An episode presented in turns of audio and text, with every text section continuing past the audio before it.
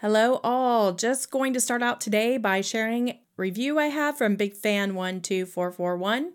This podcast is incredible. Thank you so much for sharing your talents with the world and being an inspiration. We definitely all need more confidence, and this topic helps in literally every realm of life.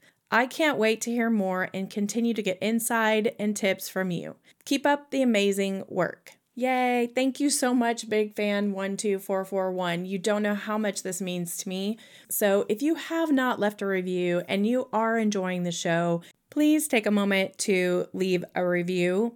If you open up the podcast, click on the three dots on the top right, go to show.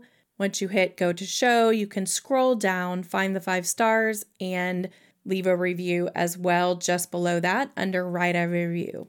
I would greatly appreciate it. This is how I know that you're enjoying the podcast and that you're enjoying the free content that comes out each week. It also helps me be found by other people who are looking for content that is similar, that are looking for confidence and tips on mindset.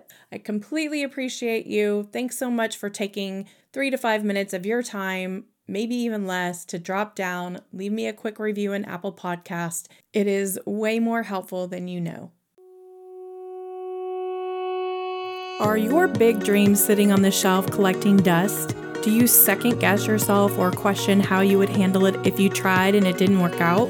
Listen, what is the cost of not going for it? Welcome to the Crazy Confidence Coach podcast. My name is Heather Edwards. I'm a Master Certified Life Coach. If you've been looking for a blueprint for how to stop being a paralyzed perfectionist, this is for you. I'll share how to uncover what is keeping you from doing what you really want to do, bridging the gap between who you are and who you want to be.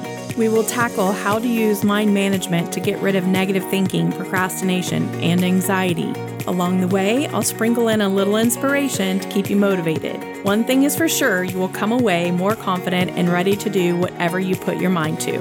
Let's do this.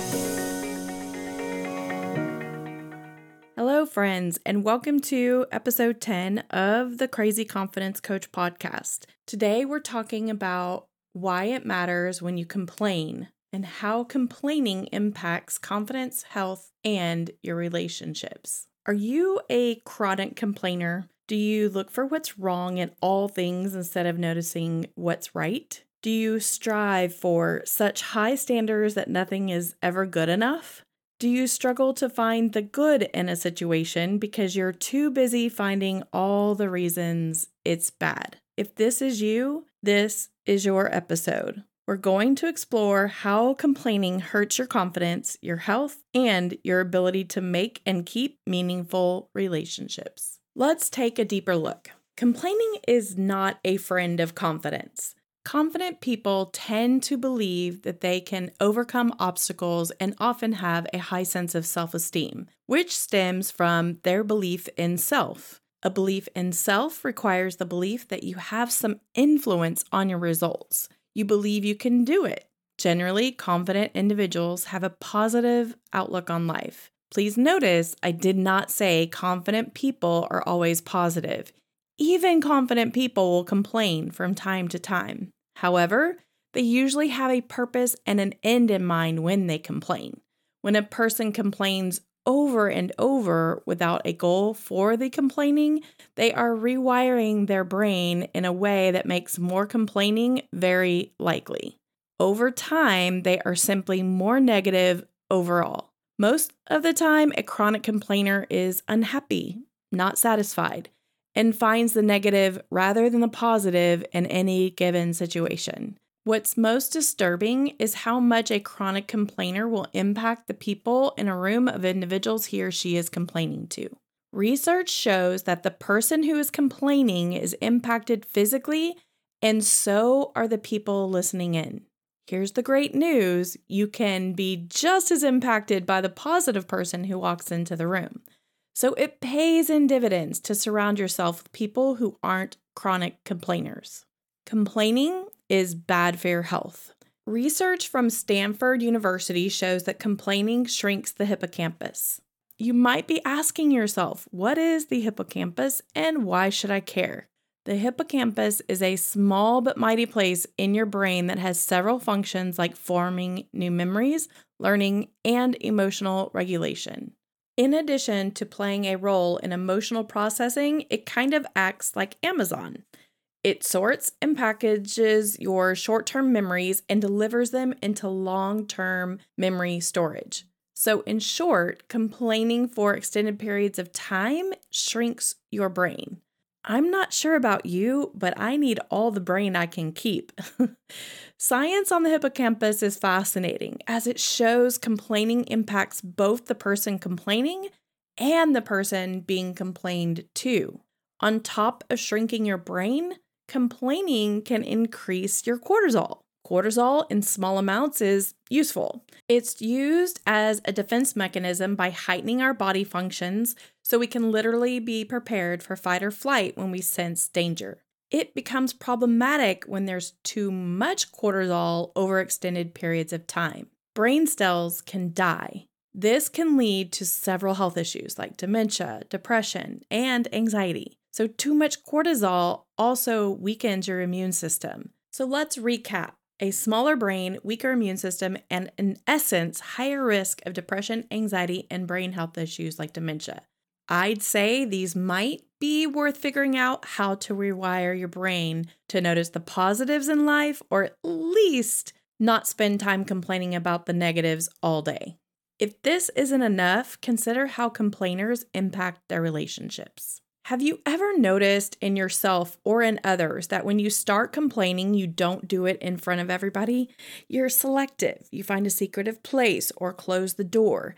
We inherently feel shameful when we complain, especially if it's about someone else. If you're a person who is in tune with your moods or your feelings, you may even feel bad when you leave a conversation where you spend a ton of time discussing a whole list of complaints about other people or a situation without offering or considering a real solution. Have you also noticed that you don't find complainers smiling from ear to ear? Just watch their body language and their facial expressions. In tandem with complaining, you'll usually find low energy, negative energy that is coupled with a general feeling of hopelessness, that inability to solve the problem. There is some research that shows people bond with others through complaining. This sounds fantastic. There is something to be said for the chat around the water cooler to bond over some legit complaints. But for that moment of two that you might feel empowered or validated, in the end, the research shows complaining leaves you and the person you're with left with unhealthy side effects. Let's go back to the brain conversation we had earlier. It kills your brain cells. It's exhausting to listen to someone complain over and over again. If you have offered a solution and the complainer just keeps complaining, it's likely they just aren't looking for a solution. You can have a heart to heart with them and maybe you both could be better for it. Maybe they need to be validated or maybe they just need to be heard. Maybe they don't realize they are doing it. Whatever the case, understand that your impact on others when you spend extended periods of time complaining, or if you're struggling connecting without communicating a complaint. Friends are meant to be a person to uplift us, share life with, and contribute back and forth during your relationship. Just be aware of what and how you're encouraging and engaging with your friends. The last thing you want to do is be part of the reason someone is stuck in negativity. Spend a few minutes jotting down some meaningful ways you like to bond with your friends and focus on those. Don't beat yourself up when you notice yourself or other people complaining. That's counterproductive. Just become more aware and intentional. Over time, you'll learn how to create a space that has less and less complaining in it. Here's the cold, hard truth we all complain from time to time. The weather is too hot or too cold. We're too busy or don't like a meal that we paid good money for. Maybe someone cuts us off while we're driving home from a hard day at work. But just notice how does it make you feel to recount or complain about the event? You are repeating the event in your mind over and over each time you tell the story. You're reinforcing it. This means you're spending more and more time shrinking your brain. That's a thought for you. Consider is it elevating your mood? Do you feel more energy or less energy? Could you recognize your own thoughts and interpretation of situations and change your thoughts about them just ever so slightly? Could you find a reason to appreciate the weather? Don't worry, when it's 108 for 10 days in a row, I find it very difficult to appreciate it. But I don't give it the power I used to give it. What about that person who cut you off on the way home? Could you just get curious about what they may dealing be dealing with in life that you know nothing about?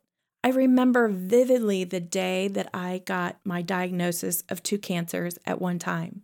I was sitting in Home Depot parking lot and had to drive myself home. I couldn't reach my mom, I couldn't reach my husband, and I was literally emotional and just traumatized by that phone call. My drive home was one of the worst drives home I've ever had.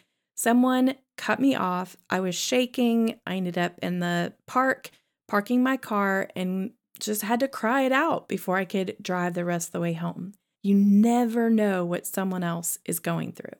So understand that curiosity has a much different feeling than being disgruntled or angry and feeling compelled to complain. So as soon as you see yourself going down that road, stop yourself, question yourself. Here's a question you could use to retrain your brain for the usefulness of your complaint. Does your spouse, family member, or friend receive any value from hearing your complaint? In fact, does that complaint add any value to your own life? It certainly doesn't create more confidence, increase your health, or inspire you to positive action. If you are complaining in search of solutions, complain away, but take the time to notice the difference. One of my favorite things to do when I'm feeling down and finding myself complaining over and over I ask myself to come up with three to five things I'm thankful for. It always helps me. It switches my focus and my brain from what it's fixated on. Don't fret if you've been a chronic complainer or you hang out with one. There is solid research that shows you can rewire and repair your brain. Here are a few things you can do to do just that. Number one, get good rest. Number two, exercise. Number three, eat nutritionally dense foods. Yes, that helps. Number four, learn a new skill that challenges your brain. Number five, put yourself in a new stimulating environment like a park or a restaurant, or visit an art studio. I'll sum it up by saying this just think of your brain as a baby. You need to feed it and care for it so one day it can take care of itself. You want it to be confident, you want it to be healthy, and you want it to have lots of amazing relationships. I don't know about you, but I'm off to do my part in making the world a place with less complaining. Have a great one. Thank you for joining me today at the Crazy Confidence Coach podcast.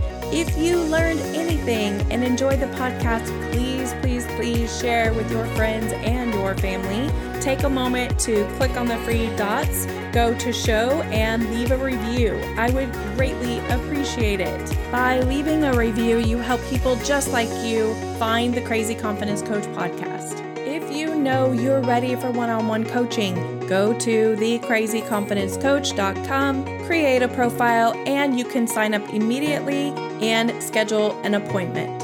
I hope to see you next week. Love you big.